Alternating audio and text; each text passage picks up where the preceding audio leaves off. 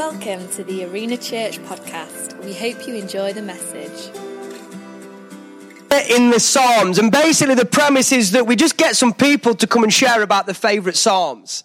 Uh, Psalms is right in the middle of the Bible. Uh, a lot of the Psalms were written by David and, and a, a, band almost called the Sons of Korah. Um, so it's just some amazing stuff in there. And I don't know about you, but I've loved hearing some, some different people's perspectives on certain Psalms. Who's enjoyed this series? Yeah, just listening to a few different people. And we've got two great speakers this morning. Now, the last time I saw this man, we were in Alabama together, okay?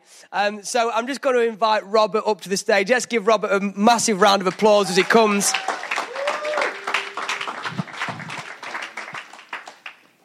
Thank you. Thank you very much, Josh. Um, yes, it was, uh, it was a great time in the States. Um, it was good to see Christian and the family, uh, and with a lovely meal, uh, Nathan. Um, a great time. Uh, we went to the uh, Church of the Highlands, and Pastor Chris uh, Hodge, Hodges was excellent. I mean, he's a fantastic speaker. It's, everything was just on another level. We had a great time. But uh, I'm, I'm very grateful for the time that I've been given here this morning um, to share a little bit about uh, the psalm that speaks to me um, the most. Now, there are many psalms that I like, um, but today I just decided to focus on Psalms, Psalm 107. Psalm 107. Um, and I'll say a little bit about um, the structure of the, of the psalm, but also then spend a bit of time talking about what I might say is an interpretation or my interpretation of what that psalm means. And more importantly, I'll try and make a relation or, or draw some, some parallels between what the psalm says and some of those experiences, my personal experiences in my life, which is why I think it's a, it's a very important psalm to me. Now, the book of Psalms contains some of the most beautiful poetry ever written. And many people find that these verses describe human problems so well that they make excellent prayers. Indeed, some say the book of Psalms is the place to go when you're hurting. Psalms covers timeless themes, which explains why it is relevant to all Christians today, as the songs were written thousands of years ago. Trusting in God is certainly one of the dominant themes, followed by praising God for his love. But this morning, I want to focus on mercy and thanksgiving, which is what we here wrote about in Psalm 107. In it, King David, the sinner, pleads for God's forgiveness. Now, mercy and thanksgiving, these are things that we hear all the time, and they mean different things to different people. But for me, reflecting on my own life, I, I see the hand of God in many of the things that have happened right from the time of my birth up until the point I am here today. So, 46 years ago, I was born in a hut in rural Zimbabwe. So, there wasn't a hospital. Um, so, it's the traditional midwives that delivered me. And many things could have gone wrong at the time. So if you think about infant mortality, particularly in the African context, you know, at the moment, we, the statistics uh, say it's, it's about 23 young people, young uh, babies die uh, out of every thousand. Uh, that, that's within the Zimbabwean context. I could have been one of those 23. Particularly having been born in a place where there were no nurses, there, were, there was no emergency doctor that could attend to me if anything had happened. And in fact, poignantly, I was born a few years after my parents had lost a baby boy. So a brother of mine had died shortly after birth. It's something that they, they don't talk a lot about. But I was told that as a result, I was mollycoddled, you know, so I, I got the best of it. Um, but I mean, the, the, on a serious note, I mean, that could have been me in that kind of situation. But God in his favor, saw it right that even though There were not the modern um, facilities to look after me. God was there. And I'm here today. Now, I returned back to uh, Psalm 107, and I'll say a little bit more about my life as we, as we proceed. The psalm is divided into 43 verses, and is one of the longer uh, psalms in the, in the Bible. In the Revised Standard Version, it is split into seven sections, each section having a related but distinct theme. The first section, the shortest, comprises verses 1 to 3. The second, verses 4 to 9. The third, verses 10 to 16. The fourth, verses 16 to 22. The fifth, verses 23 to 32. The sixth, verses 33 to 38. And the seventh and final, verses 39 to 43. Because of time constraints, I'll base my talk primarily on section, sections 1 and 2. Let's read them, and they'll come up on the board. I'll read. Give thanks to the Lord, for he is good. His love endures forever. Let the redeemed of the Lord tell their story. Those who he redeemed from the land, from the hand of the foe, those who he gathered from the lands, from east and west, from north and south. Some wandered in desert wastelands, finding no way to a city where they could settle. They were hungry and thirsty, and their lives ebbed away. Then they cried out to the Lord in their trouble, and He delivered them from their distress. He led them by a straight way to a city where they could settle. Let them give thanks to the Lord for His unfailing love and His wonderful deeds for mankind.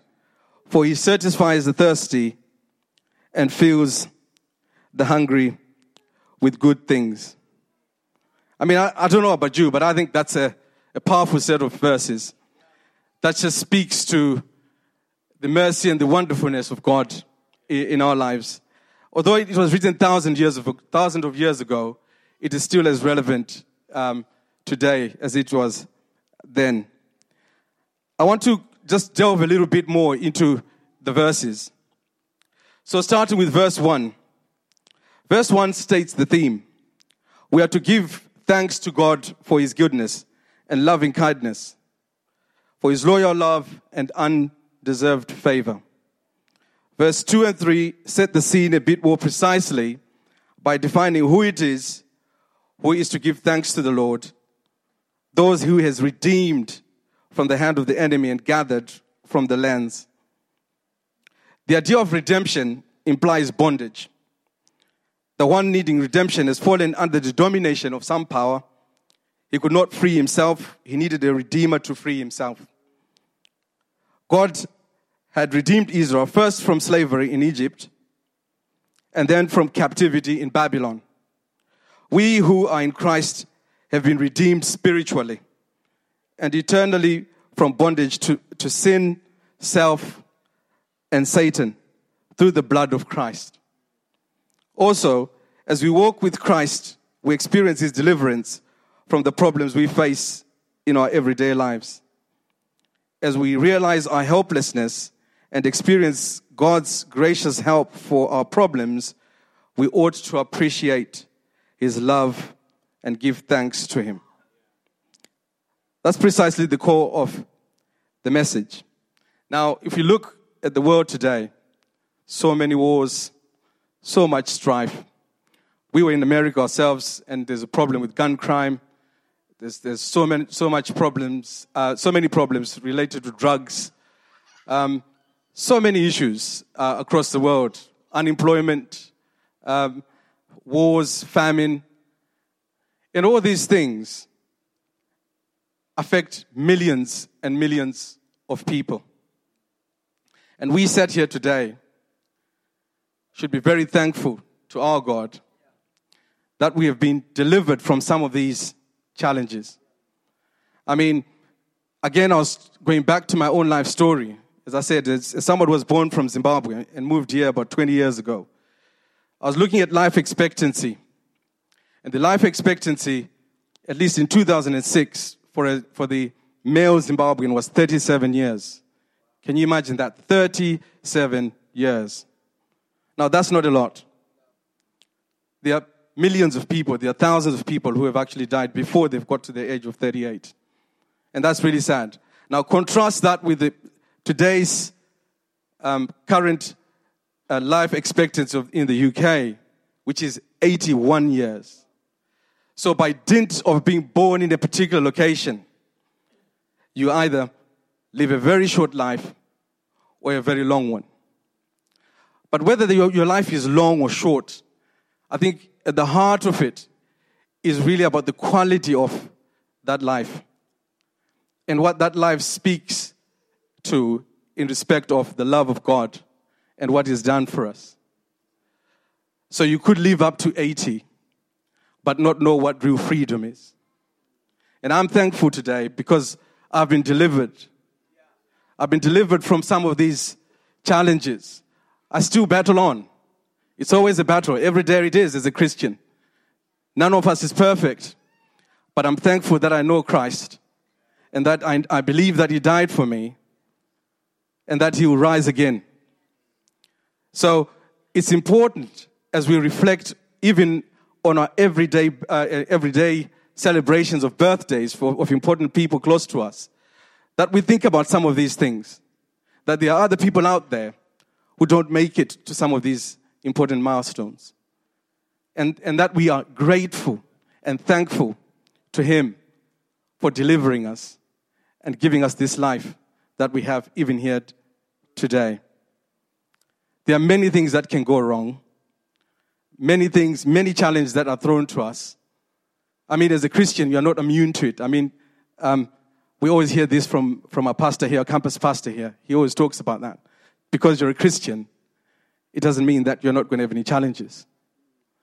But thank God, for we know, as we sang this morning, that we will build our life on the rock, that will put our faith in Christ.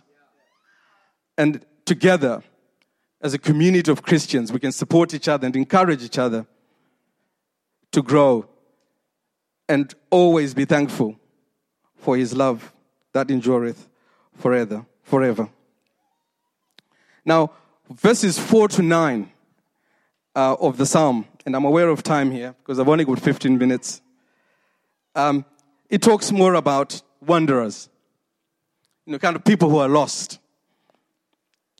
so this is this group is lost in the wilderness, aimlessly wandering in confusion. They lack the security and stability of a city to call home. They are hungry, thirsty, and fainting from exhaustion. Finally, they call out to the Lord in verse 6, and He delivers them and directs them to an uninhabited city where their needs are met. Therefore, they are to give thanks to the Lord for His love and wonderful deeds. The wanderers represent those spiritually lost, groping for meaning and purpose in their time apart from God. There's no genuine meaning of life or purpose for living if you live apart from God. This I absolutely believe. There's one thing worse than being lost. That's being lost and not even knowing that you're lost. Now, as I was, as I was preparing for my talk today, I came across a story that someone told, and I'm just going to read a little bit of it. And the, and the guy wrote, I read, a, I read of a boy and his brother whose grandmother took them to Disneyland. During the course of the day, she bought each of them a little flag. At one point, they stopped to watch a parade as toy soldiers marched by, marched by playing their instruments. Suddenly, the grandmother realized that the four year old was gone. She was in a panic. She began frantically searching for him. Then she happened to look up at the parade marching by, and there at the end of the parade, marching along, smiling happily, waving his flag, was a grandson. He was lost, but he didn't even know it. He was having a great time. Verse 9 tells us the kind of people God helps the hungry, the thirsty. uh, sorry, and, the, and thirsty in soul. It is those who realize that they are lost and cry out to God, whom He answers. Those who march through life ignoring or denying their desperate need for God will not find Him. He satisfies the, the thirsty soul and fills the hungry with what is good. So we can see from just a few of the examples that I've given, and the, and the example of this young man who is lost but enjoying himself, a, a picture of what we see sometimes in our own friends uh, and, and, and in the lives of those who we yearn to come to Christ, that they are marching on, enjoying life, but they're actually lost.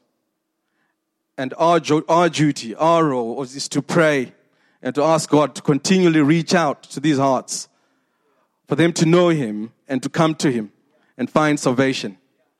So, Psalm 107, in many ways, is, a, is, is also a challenge uh, to, to us as Christians to think about, to look around us and think about those who perhaps are not aware of God's grace and the power of His love, that we reach out to them, that they too might find this peace and forgiveness, and they might enjoy His mercy. So for me, and they're coming back to me, and I'm coming to the end now, thinking about my own life from that point 46 years ago when I was born in Zimbabwe up until the point I'm here today. I've always thought about how it is that I've managed to do all the things that I've managed to do. There are many other things that I still want to do. But I realize that quite often I'm always wanting more. I'm always looking ahead, asking God for more. And sometimes I don't take time to really think about what He has done for me. So, I mean, one of the in, interesting um, statements that I came across, and it, I think it will come up on the board um, if, they, if they have it at the back. Said, I used to pray for the things that I have now. I used to pray for the things that I have now.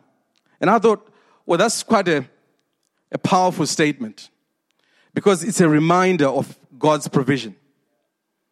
And quite often, because we always want more, we sometimes miss the significance of what we actually have.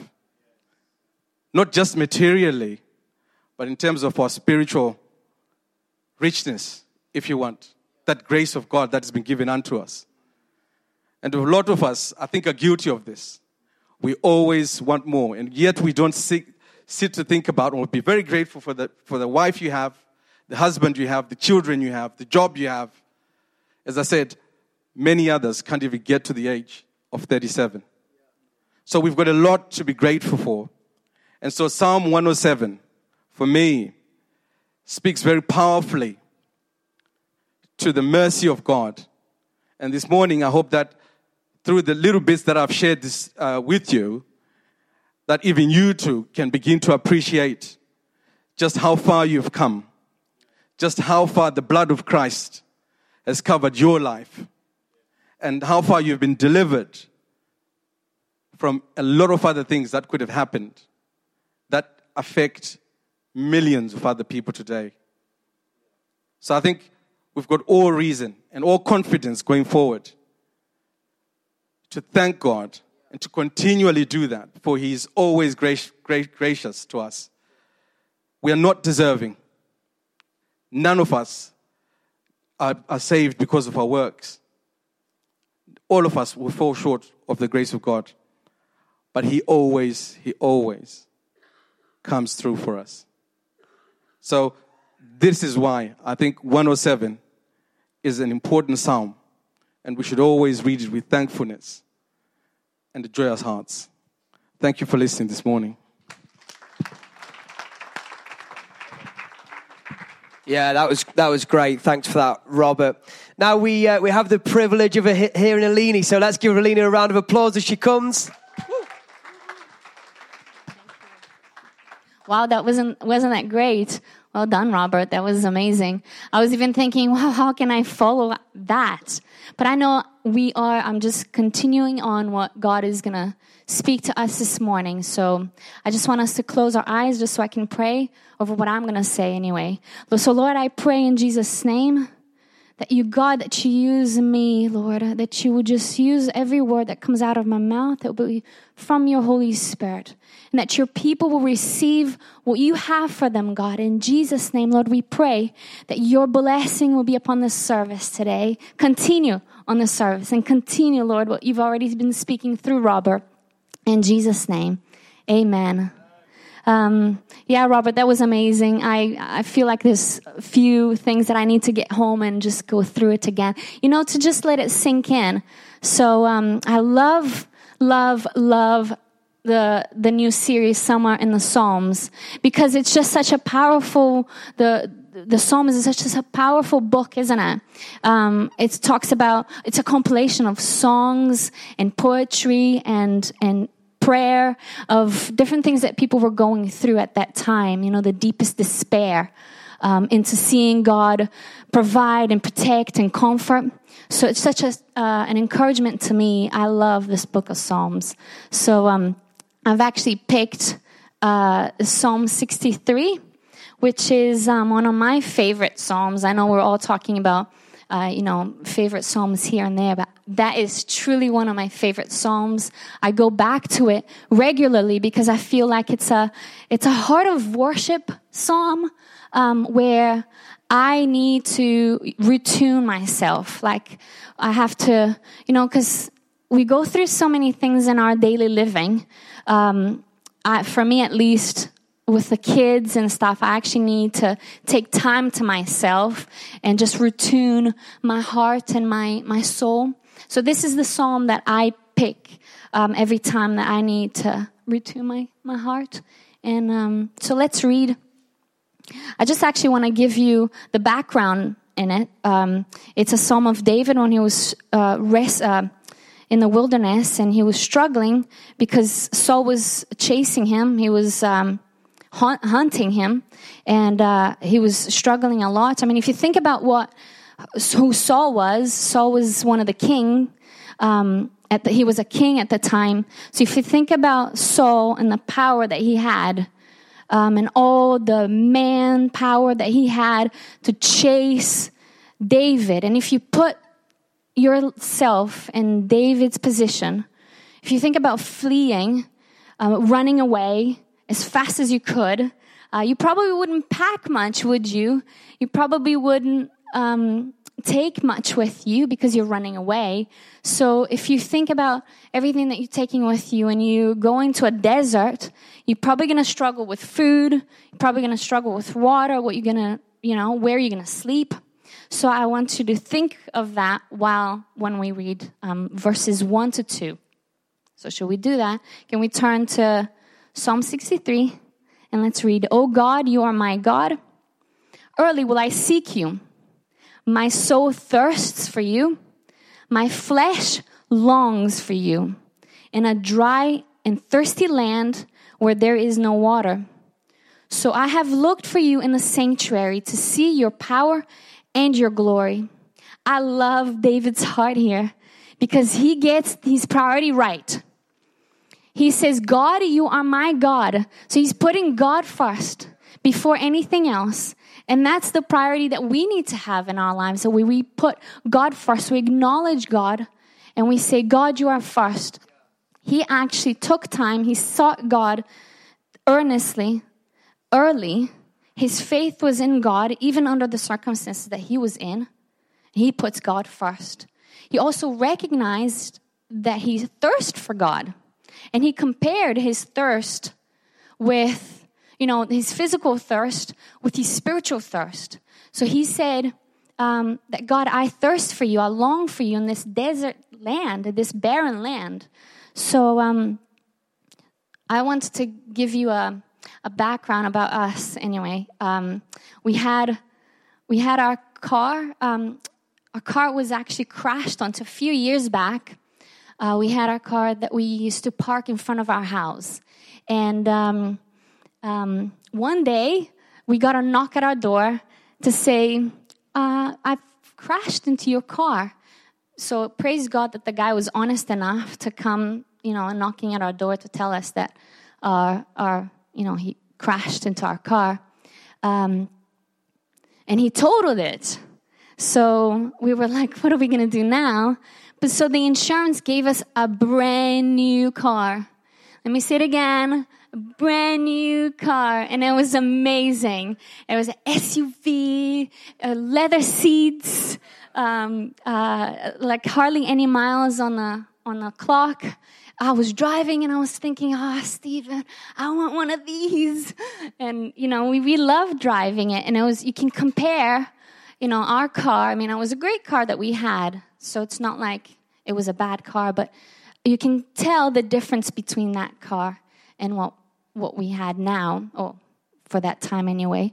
And that's that's a little bit of what not that I'm trying to compare the car to the presence of God because it's in parallel, right? Um, but I'm just trying to get you to understand that what once you taste and once you've seen something that's really amazing, it makes you realize that nothing better can satisfy, isn't it? Um, and a lot of people tend to quench, to try to quench their thirst in different things. Um, especially in our lives nowadays, we try to quench it with other things. But once you taste God and once you experience God, nothing else Nothing else is good. We need to recognize for what it is. When we quench that thirst, everything falls into place, doesn't it? Um, in Deuteronomy 4:29 says, "Seek the Lord your God, and you will you will find him if you seek him with all your heart and with all your soul." So, how do we seek God? Well, um, in Psalm 63 gives us three three explanations or, or points. Um, first one is through praising God and worshiping God, through meditating in God, and through trusting in God. So, praising, we're going to read now verses 3 to 5. It says, Because of your loving kindness is better than life, my lips shall praise you. Thus I will bless you while I live. I will lift up my hands in your name. My soul shall be satisfied as with marrow and fatness, and my mouth shall praise you with joyful lips. Praise is an exaltation, it's an adoration, uh, it's a vocal and public outward expression of our love to God, isn't it? And in lifting up our hands, I read that lifting up our hands is actually a proclamation of complete dependence of God. So when when you see people worshiping and you see people lifting their hands is us telling God that we depend completely on you, God. So, and we need to use our, our voices, our bodies to worship God. You know, we can't just, um, God wants to hear. God wants to hear your, your voice. So sometimes if you think that you can't use your voice because you're embarrassed, you know, at church when you're singing, I mean, you might be embarrassed to sing, you know, out. Uh, don't let it, because God made you just the way you are. God wants to hear us praising Him, and it needs to be vocal, it needs to be in public. Um, so just worship God as, as you can because He loves to hear you. He made you just with that voice, just with that, you know, um, just the way you are, with that passion. So um, we must never feel awkward. He created us. Um, just we shouldn't just worship God either at at church, we need to worship God at home. Although it might not be as public, it's still, you know, letting it out and your passion for God. I mean, we, uh, Josh was talking about the power uh, of praise and worship in our, our prayer before, um, before we had you know the service and it's true and it's such a powerful weapon for us to use i mean we can't even if you were to really if we were to really study what worship is, it's a powerful tool that we have as Christians to, to just worship God. And, and as we worship God, He takes care of all our problems and all, you know, everything. And that's what uh, Psalm uh, John 4 actually says that the hour is coming and now is when true worshippers worship the Father in spirit and in truth. For the Father is seeking such to worship him. And that means that we're to worship God with all our hearts and everything that we have that's spirit and in truth. In spirit means that we are to, to, to give it all to God, our hearts before God. Amen? Should we do that? You know, not just here at church, but at home. Um, so I come to my next point, which is meditating on God. It says on verse 6 to 8, says, When I remember you on my bed, I meditate you in you in the night watches. Because you're, you've been my help. Therefore, in the shadow of your wings, I will rejoice. My soul follows close behind you. Your right hand upholds me. What's the first thing you think of when you think of the word meditation? Really? Think about it. Meditation. Do you think of yoga? I do. Do you think of um, relaxation and, you know, Zen? That's what people think, isn't it? Nowadays, it's all about Zen, it's all about meditation, it's all about empty your mind and, you know, but the word meditation actually means, it really is to contemplate, to ponder, to consider, to really think deeply about something. Just like David did, wasn't it? He filled his mind with God. He reminded himself of God's help. He uses the words, your right hand, which is the power of God. It's his mighty hand is actually used in the Old Testament for um, the work that God did in Israel. So that powerful hand, and that if God did that all that work in Israel, and He did that all that work in David's life, how much more He can do it in our lives? That He can help us, you know, in our daily living. So let's read uh, Trust in God now. Verses 9 to 11 says, But those who seek my life to destroy it shall go into the lower parts of the earth. They shall fall by the sword. They shall be a portion for the jackals. But the king shall rejoice in God. That's David. Everyone who swears by him shall glory. But the mouth of those who speak lies shall be destroyed. David knew that God was going to protect him. David knew that God was going to comfort him. He was going to um, save him because he trusts in God. There's a there's a there's a, a real deep sense of trust in David because he had that faith. You know, it's sometimes it is hard. I mean, the word trust, it is hard for some people to really trust God, more some than others. But there is um, that sense of, you know, because it requires faith. You know, God never said that it would be easy. The narrow path is hard and we'll have difficulties and hardships and sicknesses and ups and downs of life.